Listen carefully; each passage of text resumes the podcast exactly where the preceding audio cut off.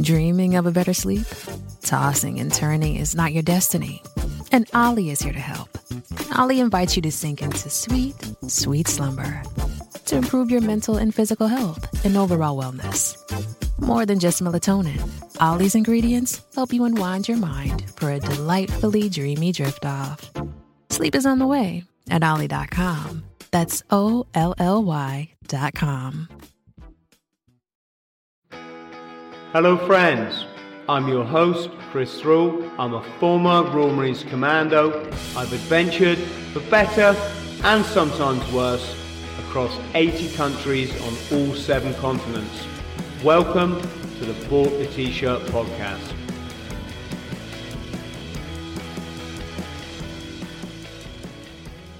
Jason, how are you, brother? No complaints. Got up a little bit early this morning to be ready for this, but uh, other than that, no complaints. Oh, apologies. It's it's for, uh, for a country that the UK has such, you know, we I've got so many friendships in America. It it, it sure is awkward to organize a podcast. yeah, it's true. It's true. The uh, the timelines, the time zones don't don't pan out too well most of the time. And it's it's you guys got so many. We, we've just got one time zone in this country, and you guys got like what about eight or something? Yeah, something like that. so, mate, I was fascinated to look at your LinkedIn profile because I'd never heard. Uh, is it FKT, fastest known time? Yep, that's that is what they're called. Yeah. Yeah, I mean, obviously, when you do a few ultras and stuff, you hear that you you hear that banded around. Um, but I never really thought about it, and I never realized there's there's actually a website where all these times are listed, and you're at the top of that. That is what people tell me. Yeah, um, uh, yeah. I fell in love with uh, the fastest known time world. Well, I actually was already kind of doing it before I even discovered the website, kind of like you.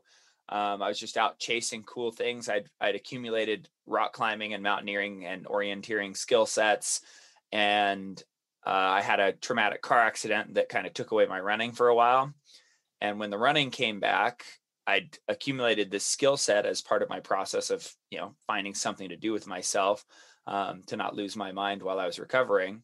And when the running came back, I was like, oh, well, now I'm just going to run between these like big mountain objectives and deep backcountry things.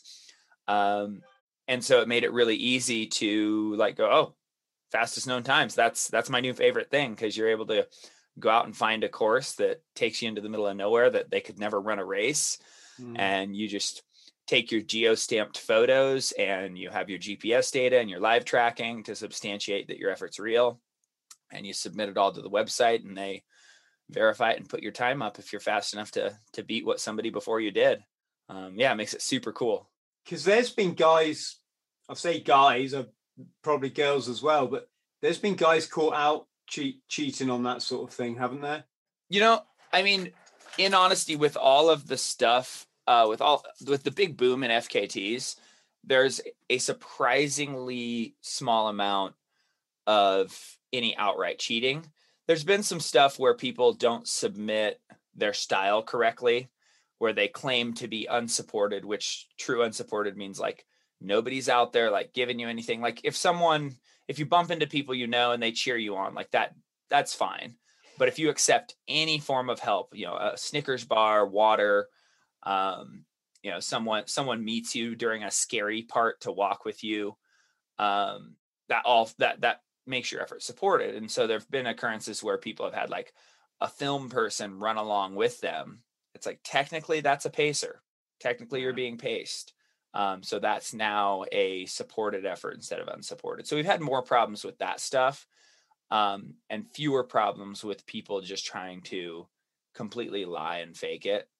Um, but you know, I mean, as it continues to grow, that may become a bigger issue because it's become issue an issue at races where people I don't I personally don't understand it and I talk about this with my students. It's like I don't know why I would want to cheat cheat my way to get my name at the top of something because then anytime I saw my name, it would just be a reminder that I'm a liar. Like there would be no honor there. There would be no yeah. pride there. There would be no sense of satisfaction there. It would just be like, oh, look, my name, I'm a liar. Um, so I don't get it, but apparently some people that equation for short term short term gains plays out in their head, and yeah, they make a bad decision. Yeah, we have. Uh, I think the thing we always need to remind ourselves is some some people are just really not very well, and and um, we have the same thing in the military.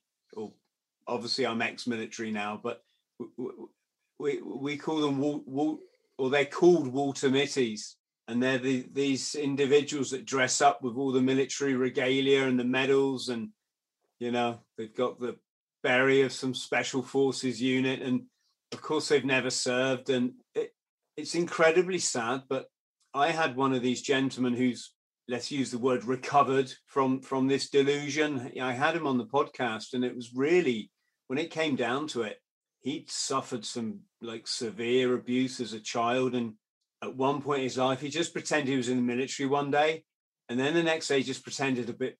You know, someone else said, "So, yeah, you were in the you said you're in the yeah, yeah," and and and and it just grew. And he said, um, he said, Chris, before I knew it, I just I actually believed I was this guy that had been in served 10 years in the military. And but I guess it's the same for the for people who are cheating. Some of them are just, I don't know, can we say grubby, just bloody cheats. Uh, and and there's nothing in that, like like you said, Jason, is there? Is, uh, every time you see your name, it just reminds you you're you're a cheat. But then I guess there must be some people that really haven't got a lot in their lives and the thought that they could get the accolade of the fastest known time must be enough to um, tip them over the balance. You get what I'm saying?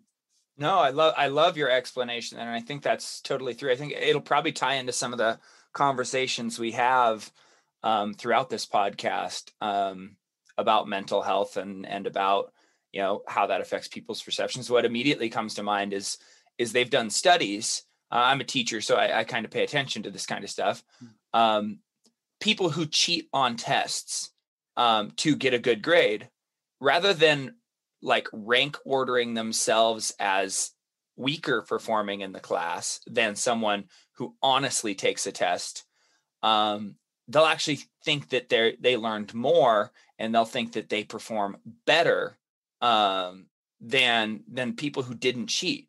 And it's just this crazy anomaly. It's like because they get a good end result, they think that their process was sound. And we see this reflected in in the athletic community, and in, especially if you think of a, a sport like mountaineering, where someone can just have a bunch of successes climbing mountains, and they think they're a really quality mountaineer with great a great skill set. In reality, they've just gotten lucky a bunch of times, and they they don't have that depth of field for their skill set to to actually get themselves out of a dire situation.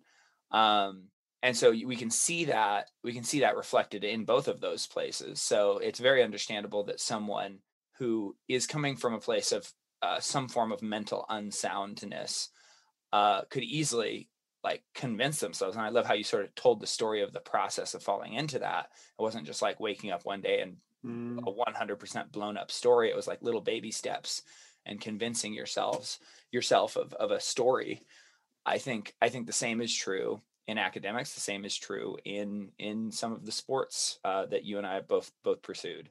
I guess the, the thing is, Jason, that if like if someone wants to dress in a military uniform, honestly, as a veteran, I I just so much couldn't care less. They can call themselves Chris if they want and put my old uniform on it. It, it really, but that's because I think I'm quite sort of balanced. I, I think if if you get upset at other people, that's more a reflection of of yourself, isn't it? But if you did what you did and you you really work hard and you put yourself in danger out there in the wilderness you do all the training you get the gear you get the knowledge the expertise you you're putting yourself on the line and then someone just comes in and uh, and cheats that that is kind of a different thing isn't it that, that, that there is a reason to get pissed off there yeah um for me for for for the longest time, and I, I'm not sure. I guess you could just say maybe justice is something I have a strong sense of. Like I'm that kind of person that if I see someone wronging another person, I can get pretty steamed pretty quick about like making the situation right. Mm-hmm. Um, even when I was a kid. Um, so to me, that integrity has been like a fundamental part of my person personality with with especially with things that are in my in my lens of focus so to speak like things i'm very focused on because i'm kind of a hyper focused personality where it's like i'll go all in with something.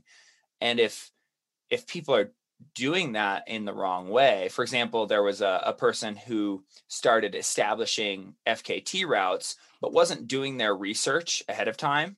And like if you and so well i'll finish that line. Um, they weren't doing their research ahead of time and so they would claim a fastest known time on a pretty well known route, like a popular regional or area route. And it's like, no, with 10 minutes of research, there are people who've gone three hours faster or more than you on this route. Like, you can't just jump in here and then be like, I'm the fastest. No, you just didn't do your research. Like, to me, that was very problematic. It's like, you're just, you're not even, you're not even honoring the people who came before you at mm-hmm. all. Like, you're just trying to get your name on something. Um, and I found that very frustrating, especially when um, he this person came through my my backyard, so to speak, and it was some of my friends, you know, people who I've run with that had a faster time than this person was posting on just one of their training runs. I'm like, you can't be doing that. Um, and so that I found very frustrating because I don't know, for me, it's kind of about the journey where I want to do these things to have gone out and actually suffered through every step that's necessary to have had the full experience um, to to have met up with that grand test that grand experiment and and see what truly happened when i was measured against it and see how i, I found my way through. And to to sell it anything short of that to me is to sort of miss the point. Um, yes yes it you you reminded me of something there have you are you familiar with this flat Earth theory? I have. I've. I've. Of course. I mean, yeah, it's crazy. yeah. Well, for our friends listening at home, I'm a big advocate of people questioning the, the status quo and, and the power structures in life. And I don't think there's ever been a time in history where really important to understand what what what's really going on, not not what the news stations want to tell you is going on. But the, the, the thing that I wish I could get to people, because I get a lot of people say, oh, you, you, you know, you, if only you knew the truth, Chris. And I, and I, I want to say to them, like, are you aware people have been all the way around the planet? They've traveled all the way around the planet. Two of my friends have done that. Uh, one of them, Ranulph Fiennes. I've got a signed copy of his book, literally just there. He he he he led an expedition. It's called the Trans Global or the Trans Globe, and this is all all online. You can find. It's not like a secret or anything. And they went all the way around the planet.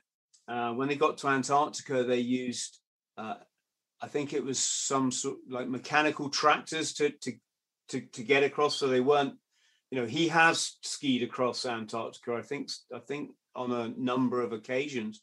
And then when they got to the other side, their ship came around to pick them up, and they they continued right the way around the globe. Uh, another uh, a friend of mine, Captain Lou Rudd, uh, was the second person in history to ski across Antarctica. He's actually like my friend, right? And his um, mentor, can we say, was a, was a guy called Henry Worsley, who was again an, uh, uh, who was an army officer and Henry died something crazy like 30 miles from being the first person to ski all the way across Antarctica. And for people listening, if you're wondering why I mention Antarctica, it's that if you're a, a flat earth believer or a flat plane as, as is referred to, then you believe that the Antarctica is just a, a ring of ice around the edge, like an ice wall. Very often they'll quote, they'll in these videos that I've seen, they flash up what is just a picture of a, a glacier. It's the edge of the ice. And they're there's the ice wall. It's like, no, dude, go down there. Just get on a ship and go there, and you won't be saying this stuff. And it's not expensive. I've I've expedition to Antarctica.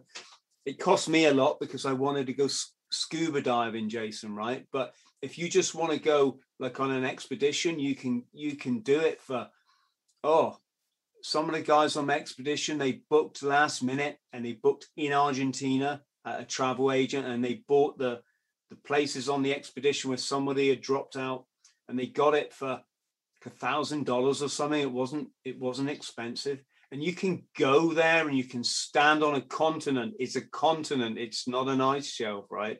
And going back to your point, like guys, if you just do a bit of research, you can learn all this, you know, and then you don't have to come to people like me who know all this stuff and they try and convince me that I don't know what I know, or you know, you don't have to dishonor the the the legacy and the memory of people like Henry who died.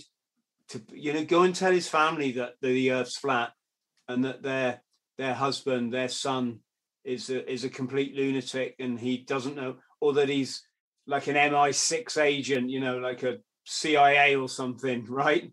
It's just ah, it's just incredible. And the crazy thing there is, is the people that believe this, they think that they're open-minded and that they're not controlled. And it's no, it's completely the other way. You're to believe something without caring for the facts. That's just what I call left brain left brain sort of thinking. Sorry, mate, I've gone off on one there, but it's just it's really I just think it's really relevant for all of us to, you know, you got to oh. pick you got to pick your conspiracy theories carefully, and then there's a lot of conspiracies out there, and then and I'd agree with a good load of them, but the Earth being flat is it's it. How can you say it's flat when your friend has been all the way around it? What do I go and call him a liar and call him like you know CIA or MI6 or something? It's Sorry, I shouldn't well, laugh. I'm not laughing at the. I'm just laughing at the notion that that. No, I understand. I understand. It's like when when when you understand something so thoroughly that you you can't get around the absurdity of of an alternate and incomplete idea, and I think it goes. uh you know, it, it's a reminder of there's this to me there's this powerful phrase um, that serves as a reminder in life. Uh, that there's such a thing as a lie honestly told. Like mm. people can fully I mean world multiple world religions couldn't exist without the possibility for a lie honestly told. Jason, to, one have, second. I've just had someone knock on my office door. I will be right back. There wouldn't be a, such a thing as, as having multiple world religions if there wasn't such a thing as as fully believing in an idea and having that idea be wrong. So you you can you can and so many things are passed on, so many perceptions, and they don't have to be completely wrong, right? It's not a binary.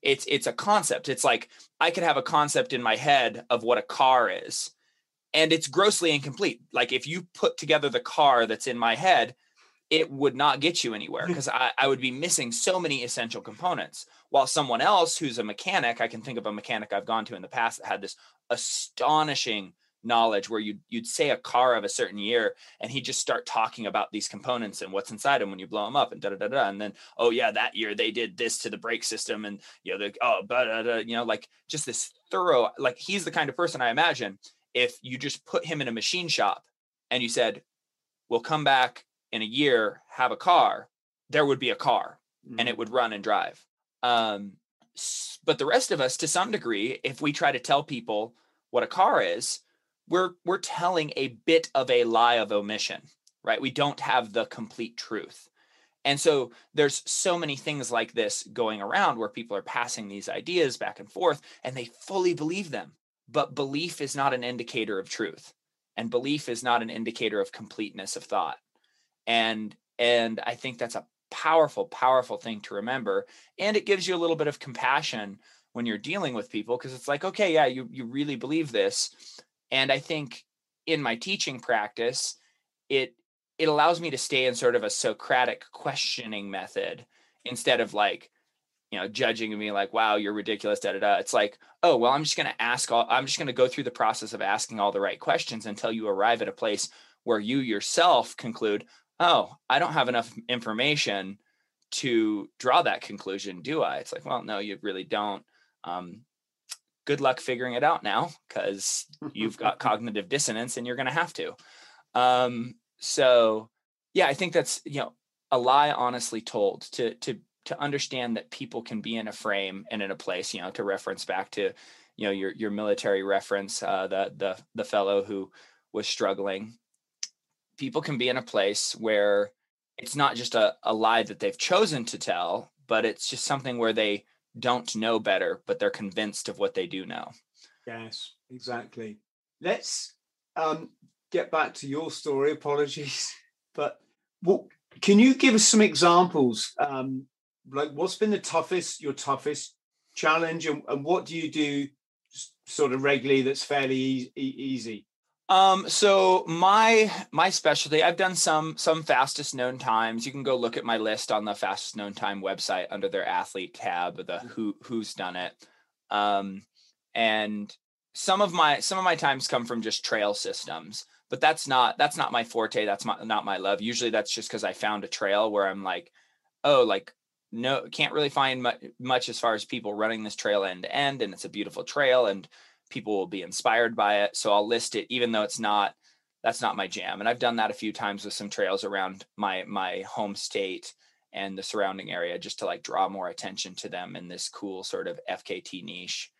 Um, but my real forte, what I love, is mixed skills, where you're going to be in the backcountry and your decisions have gravity. Um, where what I mean by that is if you mess up, there's a possibility you you don't come out um, for me, I'm an I'm an ADHD mind. Like my mind is always going a thousand different ways, even as we've been talking, like all over the place. But when I'm out there in a high risk situation, especially while uh, climbing with a ton of exposure and high consequence in rock or glacier terrain, like the focus because of the fear makes my mind completely quiet.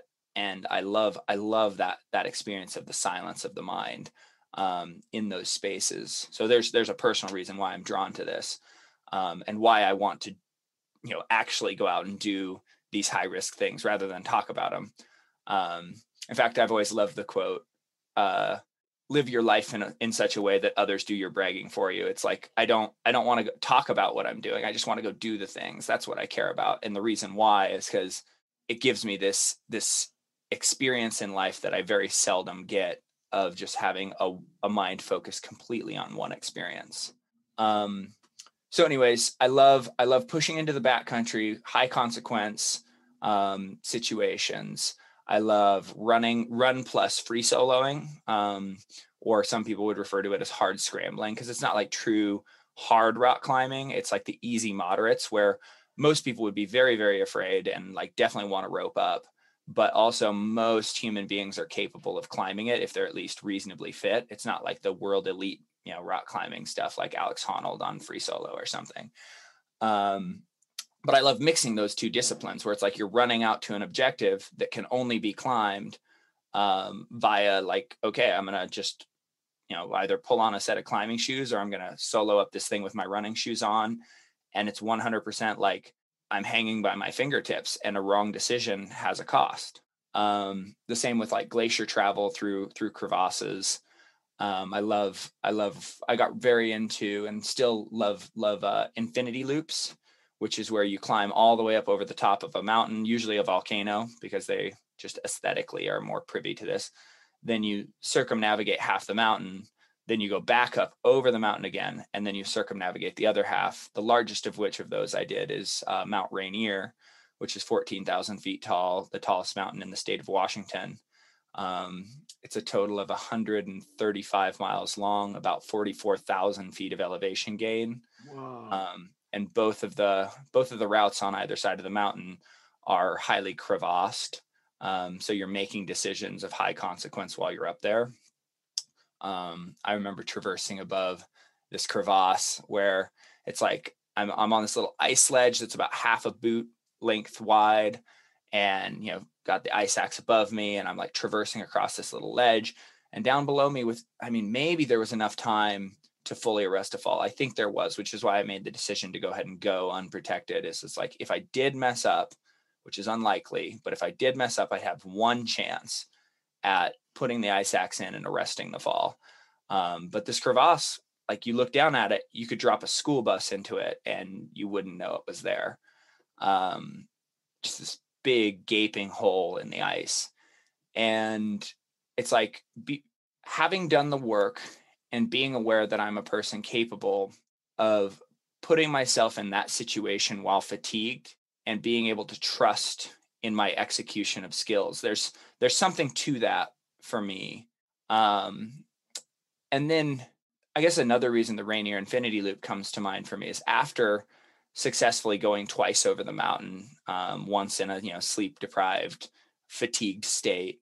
I then had to finish the second half of the circumnavigation, and it doesn't. It doesn't. The Wonderland Trail doesn't divide neatly into halves. It's like your first half as you get back around to climb over the mountain again is only like 37 miles long or 32 and then the other half is 67 so you've basically got a 100k race as your final leg of of this experience. And so i remember coming into that and taking off to run on that final um, bit and most of the wonderland is pretty technical and pretty steep trail. It's not it's not buttery smooth, but I was on a buttery smooth section, mild downhill. So I'm like, okay, let's open it up for a little while and like stretch the legs out after coming down the mountain. And I look down at my watch and I'm only doing 14 minutes per mile, which is just pedestrian. And I'm like, oh no, if this is the fastest I'm capable of going at this point, I just don't get to sleep this second night. Like, in order to be sure I break this record, I just need to let go of any ideas that I'm going to I'm going to sleep in anyway, just to just to be sure I have the time to to gut this thing out. And I remember going into that second night and just getting into this place. And I mean, I'd only slept like an hour the first night, um, where you know I was hallucinating, seeing weird shapes, uh, getting to the point where you know that feeling where you're driving along and you shouldn't be driving anymore, and your head starts to whoa, whoa, and you're like, you know, your head banging, your head bouncing. I was doing that while walking. Like, like suddenly I'd be falling over because I was falling asleep on my own feet while moving. Um, just having this wild experience out there. And I remember in that moment having having what I would refer to almost as in a broad use of the term as a spiritual experience where you know we we we would love we would love to see ourselves live up to all these words that we use to describe virtues, you know, to, you know, what is it to be strong? What is it to be tough? What is it to be tenacious? And that's the word that came to me in that moment tenacity. And just became to the point of tears, became aware like, I am embodying that word in this moment. This is what tenacity feels like. This is what it feels like to be completely dedicated to your goal and unwilling to relent in the face of of any amount of pain or setback or struggle. And just like was moved to tears as i'm marching along through the night. Like i i am actually a tenacious person. I am i am capable of exercising that word that value to to as high of a degree uh as as as is possible seemingly. Um and that was powerful to me and that still stands out in my mind and i think that was a pivotal experience because up until that point i'd only run uh, 100 miles was my longest distance so 137 miles was 37 miles of experimentation like what happens? I'd also never gone through a second night of sleep deprivation while moving so that was an, a complete experiment and how long did that take you to run 137 miles especially if it was up a mountain and back uh, that one's two hours seven minutes. Um, oh. Two hours and seven minutes, or two days. Sorry, two days. Ah, blah. Two days, seven hours. There okay, we go. Yes. That's the one I want. I I transposed my uh my words there. Yeah, no, I I I was trying to figure that out. Um, two days. Not that fast. Wow, that's still yeah.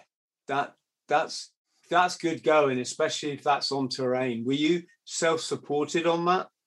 That one was self self-supported. Yep. No no support crew of any sort there. So not even take, any no not even any friends there watching. did you did you take any food with you? Uh, well, I mean, uh, obviously you, you you did, but what what food do you take and how much of it? So I I did since I did self-supported style, I had a stash on each side of the mountain. Yeah. Um, so that way I could also transition between mountain gear and, and running gear. Um, and I mean, what during the carries, so carrying over the mountain and carrying on the trail, I mostly did uh, a product called Tailwind, which you just mix in your water and it has your electrolytes and your calories. That way I could conserve weight and volume. Um, so I didn't need to carry as big of a pack full of you know heavier foods. And then at my tent and my car, which were on opposing sides of the mountain, um, I had things like salami and avocados and um, almond milk and um, just a whole variety of anything you can think of you might want when you're out doing an effort or after you take a, a rest from an effort. Um, so just an assortment of different foods on either side. Um, top ramen as a as a you know something to warm up quickly that I could eat. Um, yeah, so that that's kind of how I did that is keeping the carries light and then sort of having a, a a buffet or an aid station on either side. Yeah, it's it's yeah that moment where it just becomes hard going and you keep going. It can be like a can like go one or two ways. I think it can either go the way that you said, where it just becomes quite beautiful that you're living your dream and you're smashing it and you you. But my last challenge, I started to find myself going, ah, this is hard. this, this is like, oh god. My last challenge, I, I ran, I, I ran 200 miles as quick as I could. So, I I started off around a running track, and if if I could have done it like in the ideal world, um, are you paused there for a second? Oh no, I'm I'm still uh, I'm listening. sorry, I thought I thought our Zoom had crashed. So so yeah, in an ideal world, I would have wanted to do it in two and a half days um, because the running track then shut for Christmas. So I was basically like giving up my Christmas to to do a run for charity. The idea being everybody's at home having turkey, but I'm out in in the worst storm that we've had for years uh, which went on for the whole of the five days I was I ended up running. And I do remember after the first marathon, which normally in ultra running terms you don't even feel the first marathon. It's like you haven't even started warming up yet. It's not. It's nothing. After the first marathon, I my Achilles on my left foot had just completely seized up in a way I've never had before and it wasn't just the Achilles, it took over the whole of the ankles. The, the whole of my ankle felt seized and in pain. I pulled my right hamstring. Um, I pulled my left calf. I just had all these injuries that I hadn't anticipated. And I'm only, I've only just done a marathon. Okay, a, a few of them, the injuries came a bit later on. And this rain just wouldn't let up. And the wind, I couldn't even have uh, hold my golfing umbrella. Not that I golf, but I've got a golfing umbrella. I couldn't even hold that because the wind was just blowing it like it was just trying to take take it off. and so that two and a half days plan turned into five days, just running for five days. And I allowed myself sort of six hours sleep every night. Just I I'll be honest, I got a bit lost in the end. I'm like, what did what am I doing now? Why did I start this? I, it wasn't to like be resting. I just thought I was going to run the whole thing, but it, um, and yeah, I do remember thinking on that. Oh God, it's so good when you're smashing it, even when you're in pain, but you just can keep smashing it. But when you're in pain and you're not feeling it, it's it's it's a different it's thing. It's tough. Eh, I I do love that you you demonstrated how how to reframe in a healthy way there rather like as soon as it became impossible for your original goal to happen what a lot of people do is in that moment like the whole the, the wheels come off the bus the whole machine breaks down right the motivation falls apart they fall apart and it's like they accomplish they just stop there and accomplish nothing right um, but to be capable of going no there's still something i want here. And so reframing like okay i'm going to finish this thing but now it's going to take five days. Um like there that that's that's pretty powerful even though like it doesn't feel good and it's like oh man i mean 5 days to do this thing like i should have been able to go faster. But that's part of what you have to navigate right? And i think i think that makes it all the more admirable when you set out for an ambitious goal and instead of it being do or die it's well no i'm just going to find a way to do even even if it falls short of my own expectations for myself and even if i'm a little bit disappointed and even if other people are able to make fun of how slow i was i'm still going to do this thing because i care to do this thing. Um like there's a huge amount I, I think about the people who show up to ultra races and they're never the people that are going to win anything not even their age group. All they're going to do is fight their ass off to not miss a cutoff time, right? Like there, that's wow. Like I've always respected that, which is why I've I've never let myself drop out of a, a an ultra race that there wasn't a an acute injury that's like if I continue on this, it will create medical complications where it's like I'm gonna I'm gonna put myself in a much much worse place. Yeah. Um, but if it's just like I'm having a terrible race, I'm in pain, I hurt all over, my body's you know like I'm vomiting or whatever, it's like, well, am I still able to make forward progress? Okay, out of respect for those people, unless I get pulled from the course, I'm going to go finish. Um, and to that's because to me, there's there's a huge amount of honor and respect to that. Like they, there's no accolade there. It's not like you win. I don't prestige, get it. I don't you know? get it. The last ultra I did, the actual an, an official ultra, I mean, not not my 200 miler. I I did a 108 mile run. Eight miles was because I kept missing the markers and going the wrong way, right? so my tracker was clocked up another eight miles. But I did a 108 mile run as the last leg of a quadruple distance triathlon. Um, and so even though I swum nine miles, cycled 450, and now I'm running 108, and this is friends only, this is non-stop. There's the the I did it in seven days, but the run itself, and I had to have a day for traveling in the middle because the ultra was at the other end of our country. But when I'm doing the ultra, and oh, it, it got really hard in the morning. It, I was just drained, absolutely drained. But people were just giving up in the middle of the night, and they were taking them off to the to an aid station, and they just sat there in deck chairs, you know, drinking and eating. And um, it's like at least if you pull yourself out, you've got to look like you're dying. It's got to be a reason to stop, not just oh, I just stopped. Uh, I'm not criticizing people. I just find it, I find it interesting. Yeah, it's I, you know, I think it comes down to like the mechanics of desire, right? Like there's a difference between being fit, there's a difference between um wanting an achievement and then having this deeper desire to just push yourself where the process itself is in some way the reward. And I think I think when you when stuff starts to go sideways and the the accolades and the rewards start to like diminish because you're not going to get as you know you're not going to win or whatever um that's when that's when that gets tested even more like do you truly want this thing you're doing just for the sake of doing it? Or is it are you are you focused on some end result some secondary gain that you're getting out of it? And that's that's a bit of work i have to because you know with this fkt thing i started out just like this is what i love. This is what i want to do. And this gives me a forum to like inspire other people through it. And the teacher in me like loved that idea of being able to speak into more people's lives. But now here i am on a podcast and this has happened more than once. And like people are like whoa what you're doing is amazing. Like you're doing these really hard things and you're doing them fast and you're climbing these routes that people are normally just scared to climb you know uh, by themselves and you're mixing it with these long runs. Um, and it would be really easy to get caught up in that secondary gain right? Like oh i can get you know money here and there like not not a lot but like a little bit of money to support my next big venture. And i can get some gear and i can get on a podcast and have a conversation.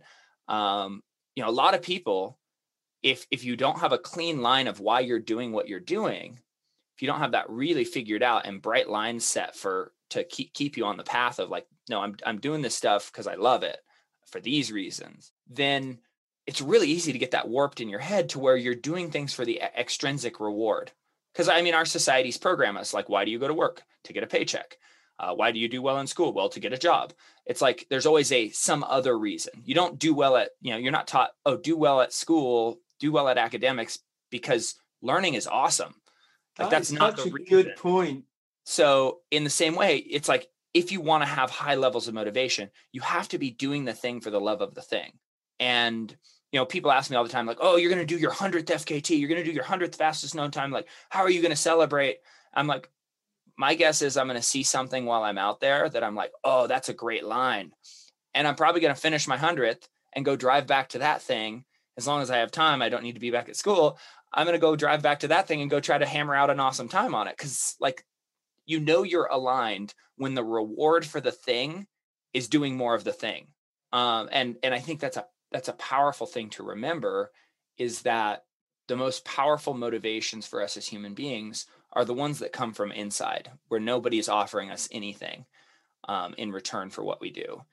And yes, it's okay if you get some secondary gain out of things. It's okay if you get some fame. It's okay if you get some power. It's okay if you get some money. But the moment you start to think that you're doing it for those things is when you're going to, it's going to become work. And work is something really easy to go, is it worth it? And that's usually a sign that you've slipped somehow into that mindset. If if you're out there and you find yourself asking the question, especially if you're asking it often, like, is this worth it? probably in some way in your mind you're doing it to get something because you in order to ask that question you're measuring you're measuring a reward against the current level of work so you have to be if there's if there's no if you're not perceiving a reward if you're just like i love this stuff this is I, there's no place i'd rather be there's no is it worth it question um, oh it's such a good point that you bring up because I think people wouldn't have considered it like that before. And I'm here thinking, I'm relating this to my life now. Because when I go out in the nature, say I'm with my son and he's just a little kid, but dad, put your phone away. And, and it's, I'd love to say, honestly, it's just because of my work. Because, you know, when you, when you work in the media, social media, whatever, YouTube media, you, you've got to keep stuff, you've got to keep putting something in a social media box to stay, to make it work. You know, it's, it's just a greedy, greedy algorithm that unless you're really lucky, like you're a Joe Rogan or something, and you but I mean he's not lucky. This guy's worked really, really hard for for 15 years now to get his podcast to work. Um, but unless you you know, unless you get to that stage where it's oh, it's just a podcast, someone takes care of it for you, they put it all on YouTube, you you just do do do the chat and, and then you go off and you know, paddle your kayak or run up a mountain or play with your fat, you know, play with your children. It's you constantly have to keep chipping stuff in the pot. And then of course there's that crossover between, well, am I just chipping something in the pot to make my career work?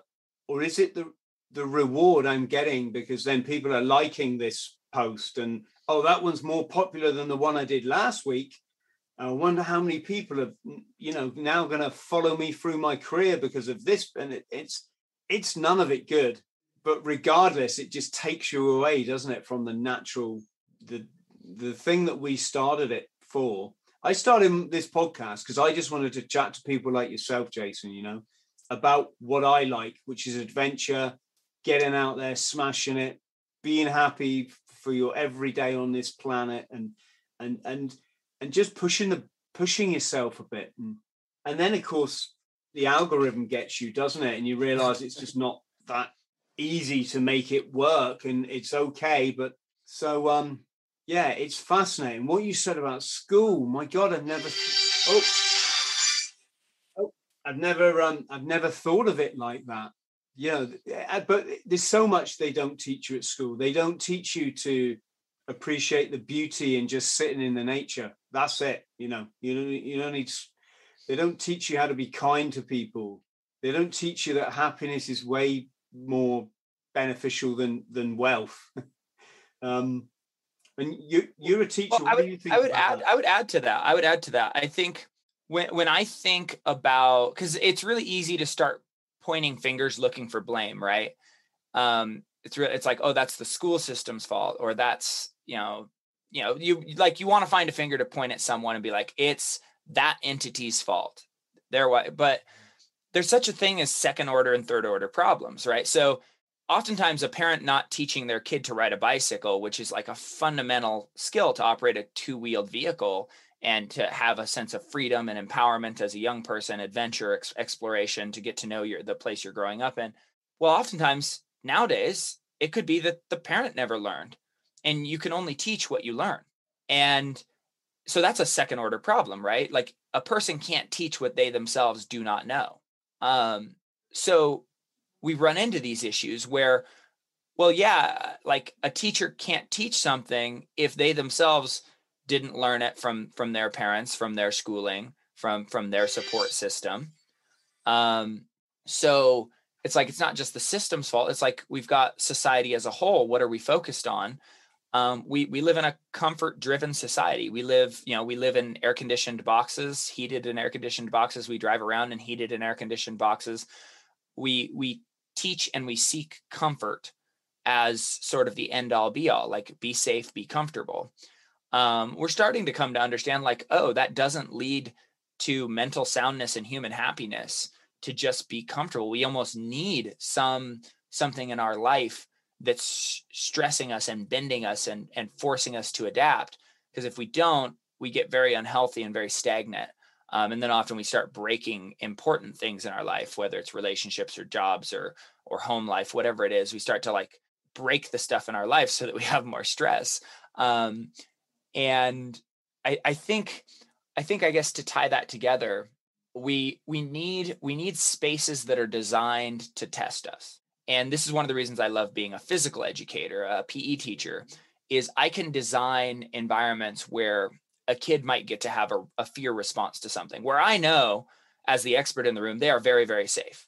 Um, at any point like instantly i can grab them off and it's over. Like say climbing we have this little 12 foot high rock wall and at any point when they're on that wall I could easily just reach up and grab them and take them off the wall, and they're they're fine, no matter how scared they are.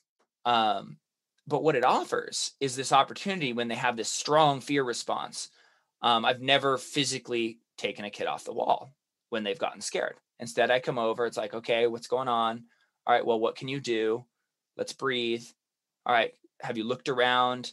Do you see another pot, spot you can put your hand? Do you have you uh, do you see another spot you can put your foot? And slowly but surely get them to find a a sequence they think through themselves to get down. And when they get down that wall, I go, Well, did you really need me? Because, you know, usually they've called my name because they're scared or one of their friends have run over. So and so stuck on the wall. Um, uh, and I'll, I'll ask them, Well, did you need me? And they like think about it. Well, no. I'm like, never forget that. When when we feel fear, the thing we need to do is continue thinking about the next thing we need to do. And yeah, create you can create these experiences where you learn to navigate different feelings. And i think that's unique to the like a sport and a physical realm because in order to feel a similar fear in your regular comfortable like societal life something has to be going terribly terribly wrong. Like you've been fired from your job or your wife is leaving you your husband is leaving you.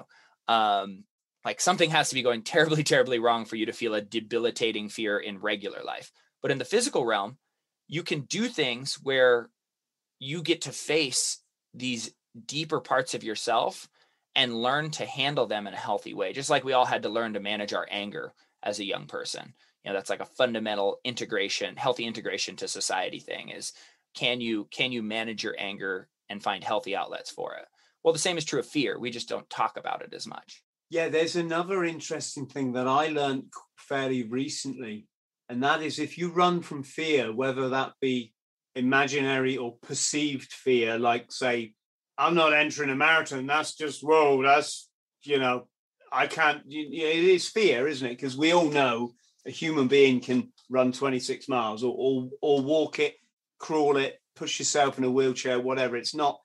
It it, it it's not as difficult as as as people might think. But if you give into that or maybe it's anxiety you know the anxiety about being in a certain certain situations or social what what you're doing is you're telling your primitive fight or flight mechanism that it was right that it was good to make you scared because there was a real threat and you moved yourself away from it and what it does is it establishes in the brain that that that that's a real threat so the next time you face a similar situation, which to one person it's it's like nothing because it really is nothing. Your brain then this neural pathway kicks in, all these chemicals kick in, going, oh, there it is again. Remember what we did last time? We ran away.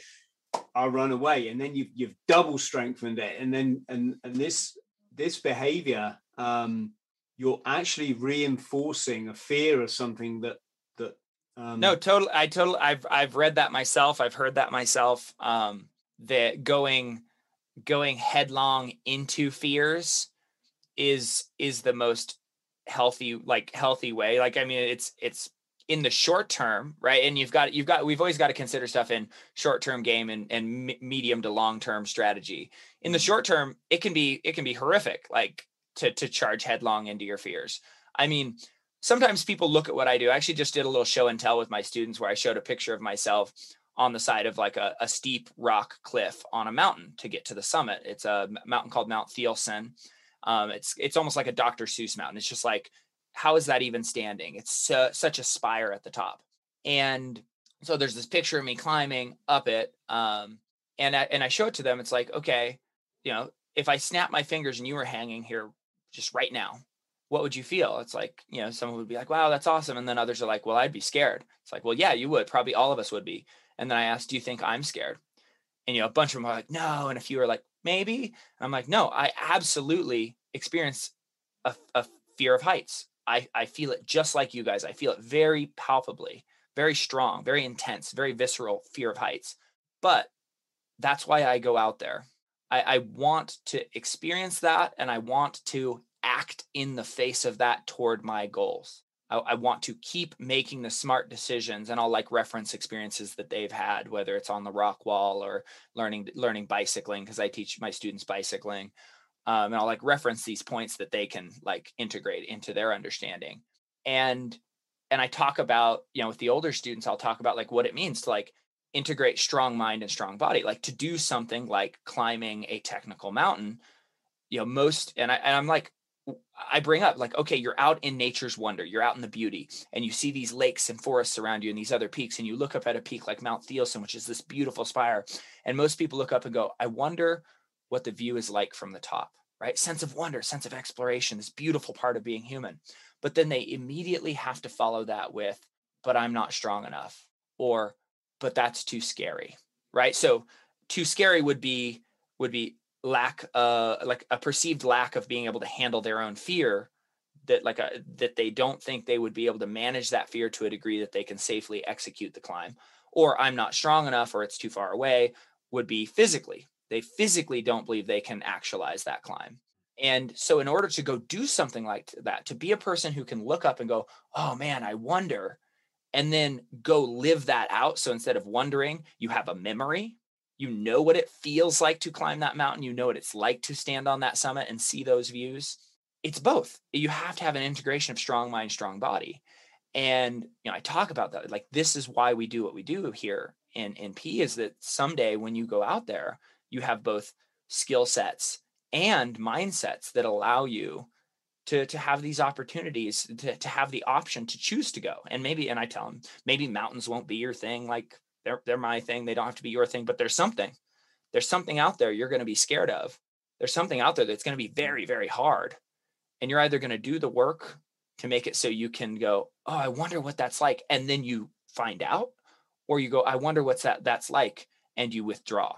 And you know to me that that's one of the most powerful things i can i can pass on to them in in different packages for different kids is this understanding of the work we do and and the character we build and i reference it to like character how the strength of, of character you have and the burden we're capable of you know carrying also for others then you know because again it's like you can only teach what you learn and so the more you improve yourself the more you have to pass on to others um, and you know that ties into like a responsibility conversation like if you bother to better yourself and you're able to take heavier and heavier burdens on your shoulders that means when things go sideways or or someone needs help you have your your life in order in such a way that you can help them rather than being the one who needs help and and that means you're actually doing some good with your life hmm. you're actually you're actually lifting others others are better off because you lived that's a pretty cool thing. Like that's pretty amazing. Like, wouldn't it be sad to live your whole life and to have only been a burden to other people, to only have had them pay their money to have you exist, to only have had other people help you and and have that be your existence. Instead, how cool is it to live a life where it's like, oh, like this person has a house because of me, and this person, you know, like they this this little old lady isn't sad and lonely because of me, and and you know this person when their rig broke down instead of being scared and stranded had me there to like help tow them in like whatever it is um being able to take that and shoulder that burden to to help make your community a better place. And you know it's this it's this it's this integrated package of what it what it means to like actually become a healthy human being um, a well human being a human being that's integrated in society in the in the real like human sense rather than the well you work a job and make some money and build a product sense which is also you know i mean that gets a lot of hard knocks by certain groups these days. Um, but it's like if you're providing a, a unique product that answers a need in people's lives like there is value to that. Um, there is definitely value to that. So it shouldn't get knocked as hard. But i think there's this human level of doing the same that we don't talk about as much. Yeah if if all you if you're just conditioned to take take take and make make make and gain gain gain and look forward to the next job position and the next salary and the you know the next thing you can get that's never ever going to end is it? You know there's no you don't get to a point where you go right i've got enough now. Whew. It, it just never stops. But if you give you you don't have that false goal in your life. You can be at one with yourself and and and live a fairly a much a much more relaxed and stress-free life. Does that make sense? No i follow. Yeah. I mean it's that thing isn't it? We are conditioned to just set these sort of goals. If when i get to here then i'm going to be happy. When I get this holiday, or you guys call it vacation, I'm going to be really happy, right? When oh, there's a party next week, uh, then I'm going to be really happy. When I get the job promotion, then I'm going to be, then I'm going to get this new car, and then it, and it's it's um it's all just about me, me, me, isn't it? And what can I take, and what can I take, and if you just reverse that and make your life around giving, then you haven't got all these. You can just relax and start enjoying life. Yeah, uh, and I mean that ties back to the the our chat about intrinsic and extrinsic motivation, right? Society's like, oh, you you need to set these end goal, like get the promotion, get the job, get the car, get the mm. you know wife, get the kids, like this. You're doing it for this outside things, um, and I do think that's a weakness of that mindset being driven as the only mindset. Like, oh, the only reason people do anything is because you're rewarding re- reward them. Well, that's not true at all. Otherwise, people would have no hobbies.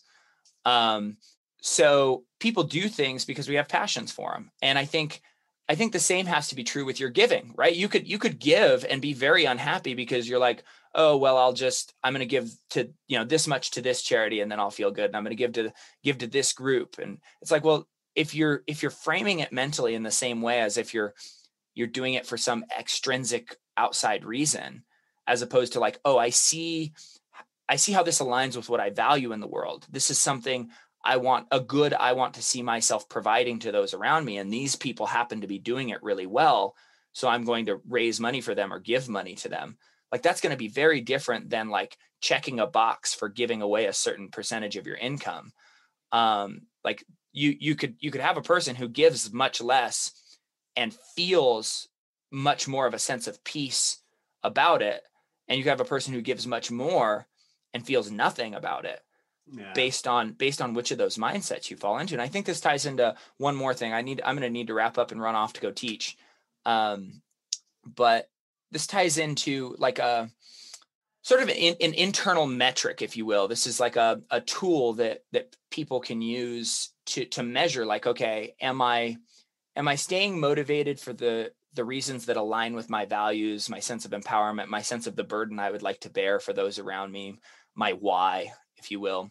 Mm. Um, and when you're when you're in alignment with those things that are enjoyable and empowering to you, you're you're going to talk about you're going to use words of want, words of desire, like oh I want this, I hope for this, I dream of this, right? Those that's the language the person will pop out, and it's fun to just start listening to your friends and family members talk about things and catch which words they use in what situations and w- what things they talk about colorfully and which things are really drab and colorless.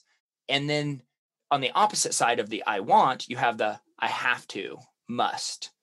You know, the the language that that indicates they have this perception of this thing they have to do. They don't have an option. There's no freedom. There's no choice. There's no passion. Um, and you used it just earlier. You talked about the social media machine and how you have to keep putting into it, right? That's that's a, a work mindset. That's a like I, I have to do it. And so it's funny. It's like I don't have to, but I feel that I. Uh, you feel uh, that you do, and that's yeah. what's important. And the language, the language pops out based on what you're perceiving, and the perception is everything, right? Because as soon as we flip the perception, we can alter our motivation for something. So that's the mm-hmm. point here, and that's why the tool is powerful. So oftentimes people will sign up for say let's use something that maybe people have heard on here before like an ultra race or a, a marathon and you've been running you've maybe you've been running because you love you've fallen in love with running and you love how it makes you feel and you love you know you're more fit and you have a better clarity of mind and you're healthier and da da da da da you're now eating better because you care about your running. And then you sign up for a marathon and suddenly you notice yourself going oh i have to follow this training plan and i have to get this long run in and i have to and it starts to become less joyful and it starts to become more of a chore and your motivation to get out the door is is now less. Well you've you've made it work. You've you've made it now it's about that end that end reward of having run the marathon.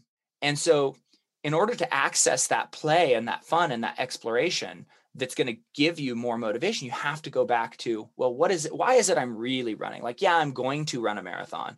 I don't have to run a marathon. I'm going to run that ultra marathon or marathon but I'm running because I want to. I'm running because it makes me feel good. I'm running and I'm running this big grand experiment to, to see can I do this?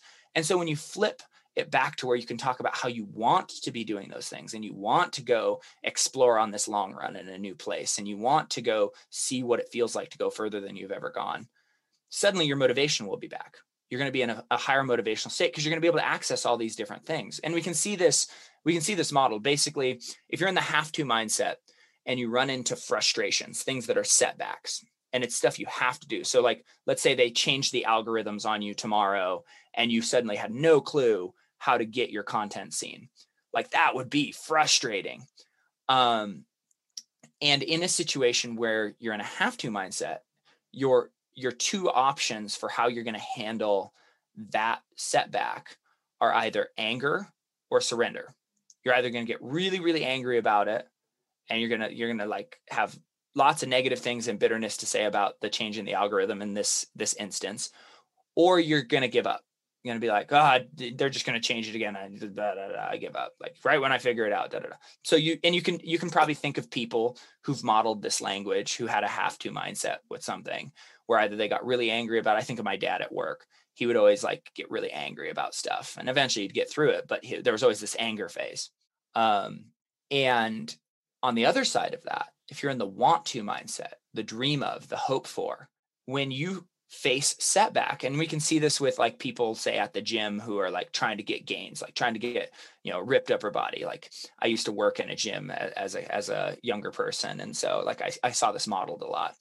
Um, so if they're following a program and it's working for them and it's something they want nobody's making them they don't feel like they have to lift it's like they just want to get ripped.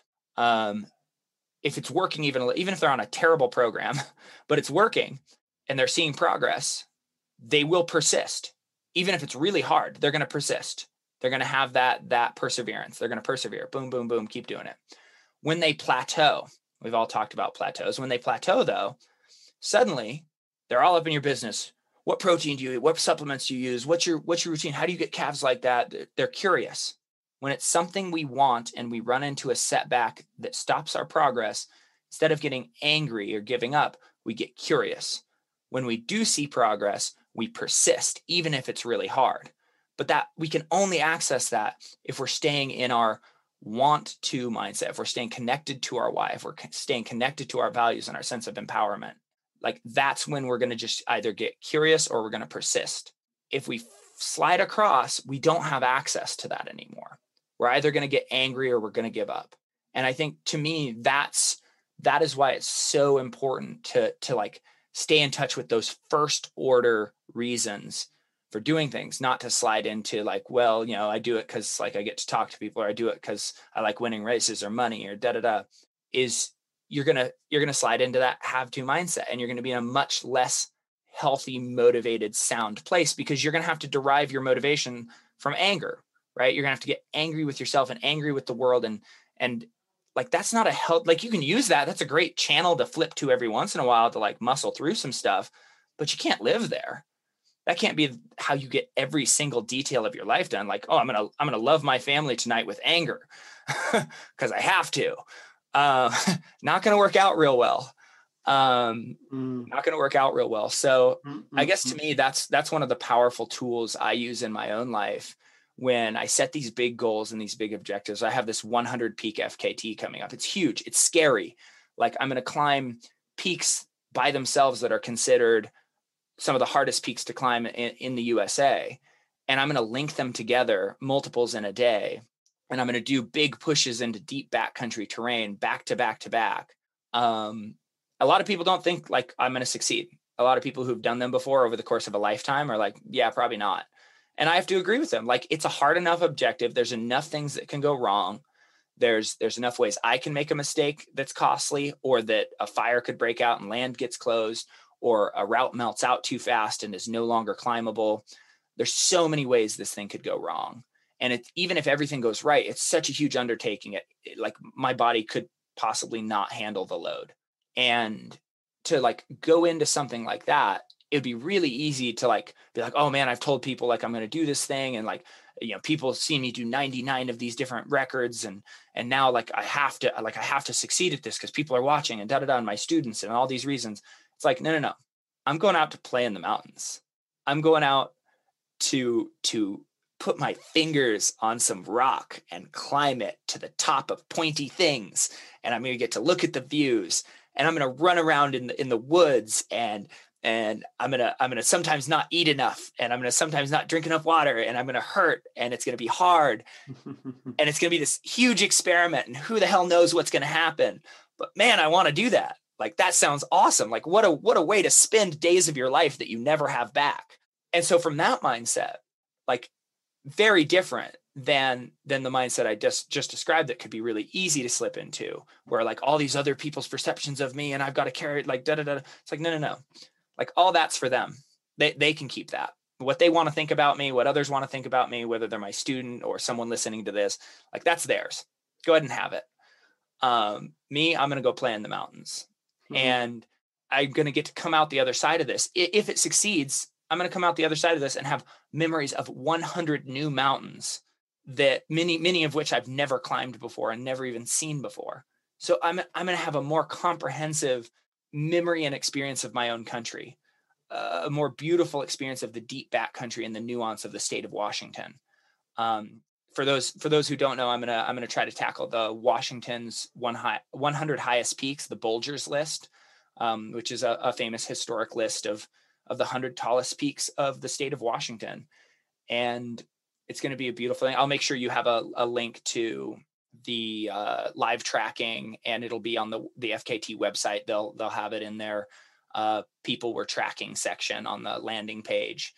Um, you, yeah, and I'm going to try to. you gonna do you run between all the peaks or do you get any transport how does it work the, for this one there there'll be some driving some some hopping in a car but some of it's so deep in the back country that i mean there's going to be boat rides there's going to be some closed roads where i have to like bike in because it's closed to cars um, it's it's just this insane logistical thing i mean there's some of the peaks where the canadian border doesn't open like they're literally so hard to get to that you cross the border go up into canada and have to get to them from Canada re-entering the United States on trail instead of on road because it's easier that way.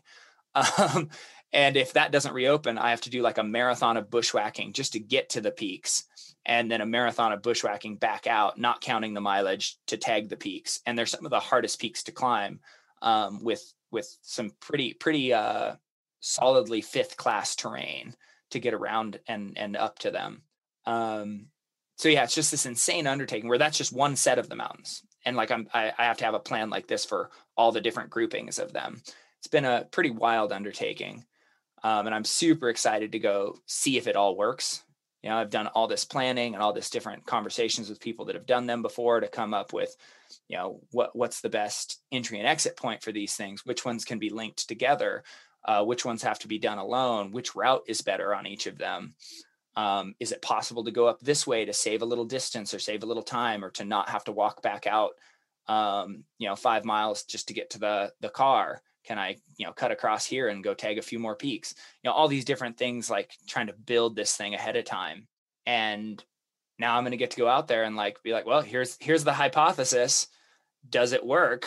um, let's let's run the experiment now. Um, so it's going to be wild. It's going to be truly, honestly wild. And if if I succeed, I'll be the first person who's climbed them all 100 of them in a single climbing season, which will be awesome. Um, Roughly, how long do you think that will take you?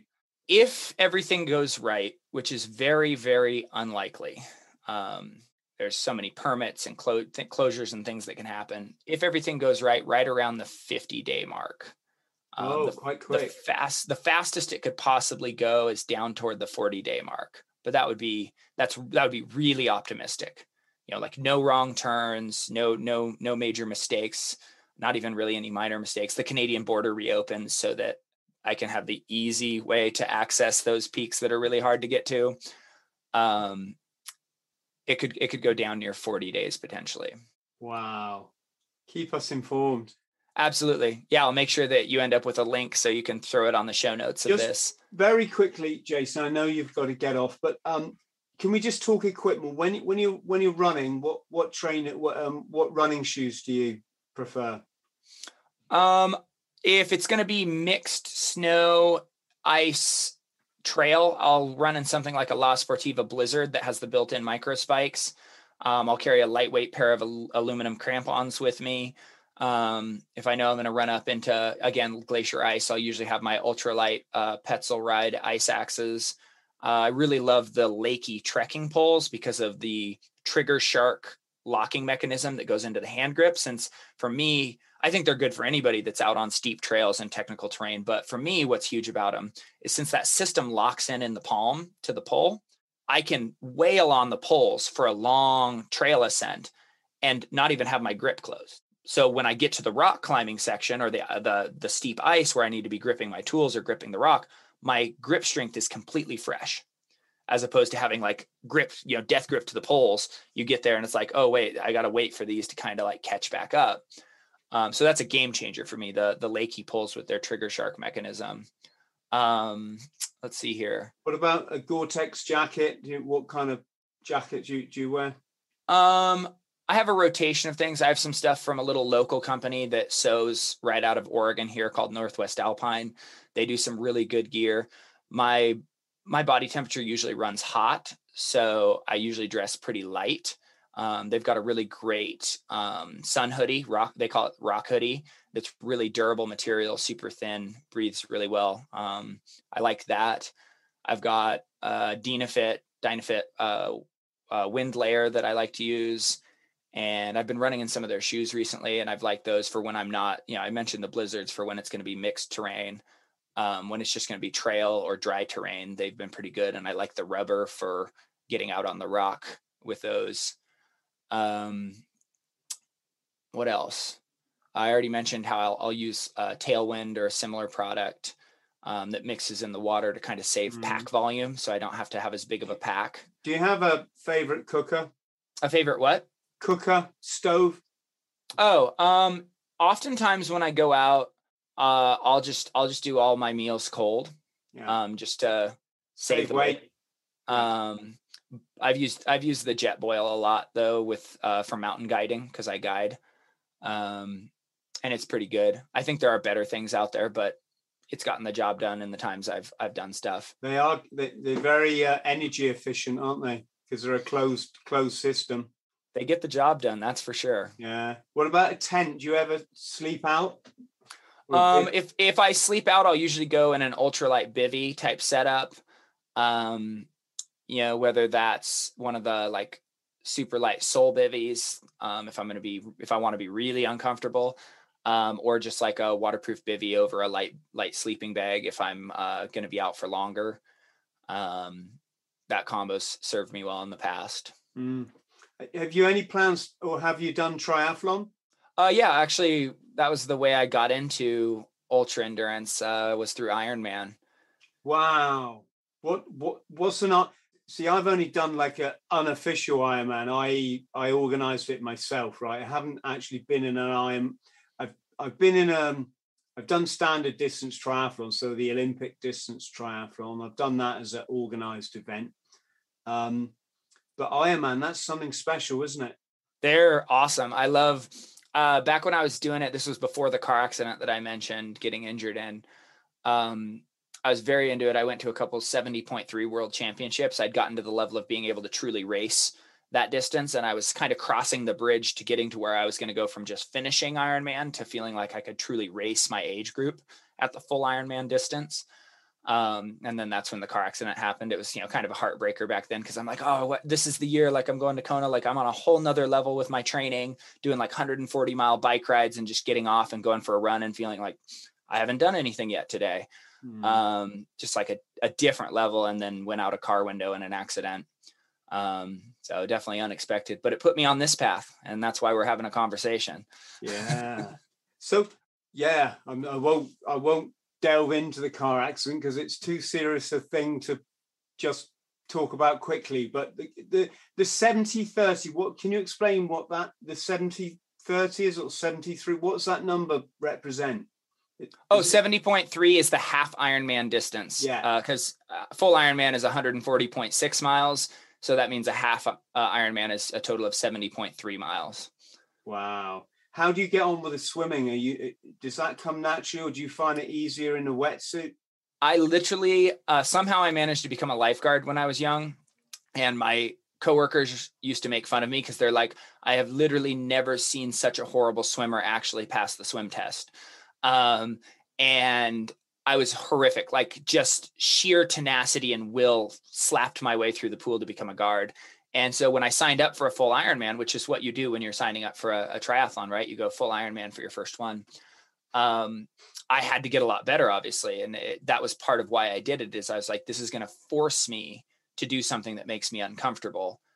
Um, and swimming to this day, like, still the thing I I don't really enjoy it. I don't get in a rhythm. It's not really fun. Uh, but I got to where I could hang on just well enough that I could make up the distance on the bike and then not lose much ground on the run. Um, but the biking was definitely my strength when I was in triathlon. Mm. What bike have you got, or what bike did you have? Uh, I rode a Cervelo um, P3 SL um, from 2005. So it was even an old bike back when I was doing this uh, in 2013, 2014, 2015. Mm. Um, but man, super great bike. Love that bike. Still have it. Still have it. Don't don't ride that one much anymore. It's more of a it holds memories kind of thing, but yeah. great bike. yeah, I got a Xi'an and they are just, it's just something else, you know. It's just these carbon fiber bikes, they're just much more fun to ride because I don't know that my bike's re- it's really stiff and you just get to a hill and you just go up the hill. It's just that simple. Whereas on a on an aluminium bike, you get to a hill and then you're going to die trying to get up, trying, to get up trying to get up that hill. So, yes, my gosh. All right, you you need to get on. Go and do, what what subject do you teach? I teach uh, health and PE. Go figure. Oh well, that's yeah. and just one last question: What's your view on? Is it Stra- Strava? Do you have that in the US? I'm, I'm guessing you Strava. Yes, Strava's huge in the US. Yeah. Because I started to get people saying, Chris, what's your Strava? And I'm like, fuck off. That's nothing to do. What, what I what I train is it's it's a personal thing for me. You know, I don't I don't go for times or whatever. I mean, you, you I do occasionally if I want to get a personal best, but it, it's not. I don't want to share that with the world because it's almost like a sacred thing or a spiritual thing for me. But do you have any views on this? I don't even use it now. I just I put my stopwatch on, I don't I think at the minute I just run. Strava Strava is a tool that can be misused or used well. It's it's a gamification of your endurance process, your growth process as an athlete, right? It gives you a sense of reward and progress. It gives you a sense of achievement um, as you you know you could think of it like the video game character you're playing is yourself so the only way you advance in the game is by actually becoming better yourself. So yeah. for some people, that can be a hugely motivating and fun thing to go out and compete with your friends on segments. To eh, for me, it's super useful that I have data, exact data tracked um, since 2012 or 13 when I got on it. Um, so I can go back and look and be like, oh, that worked really well when I was riding the bike. Like, look, look at the kind of performances I had after that training block. Um, so it's useful in that sense Um, I think where people can go go off the rails with it is like with any social media. If it starts owning your life, you know, if if it's all about getting the kudos and it's all about getting the you know KOMs and the course records and stuff like that, then it's really easy for it to become an unhealthy thing that's causing you to train in a way that breaks your body down instead of making your body stronger. So if you're a person that doesn't deal with that well when when other people are watching so to speak, you start to perform too much, you know, it might be healthy to, you know, take a step down from it or to to mm-hmm. if you notice that you're following those patterns to like find a way to check it or not not use the the app. Um, but I think for some people it can be really useful and it can be a lot of fun. Um, it just depends on how you use it. Got you. Go and say hello to your wonderful students, and um, let us know how you get on on the on on these climbs. Will do. It's been a it's been a pleasure talking with you. Uh, I had so much fun, Chris. Um, we should do this again, maybe when I'm done. oh, I can't wait. Yeah, that'll be be good to hear how you get on. So as I always say, get out there and smash it. I'll do my best, and you likewise. Yeah, take no prisoners. Okay. Jason, all the best, mate. Take care. Thanks for coming on the show. To everybody at home, if you could like and subscribe, and we'll see you next time. Cheers, cheers. Cheers. Friends, thank you for listening to the Bought the T-Shirt podcast. Please like, subscribe, and share. And don't forget to follow me on social media. Username Chris Thrall.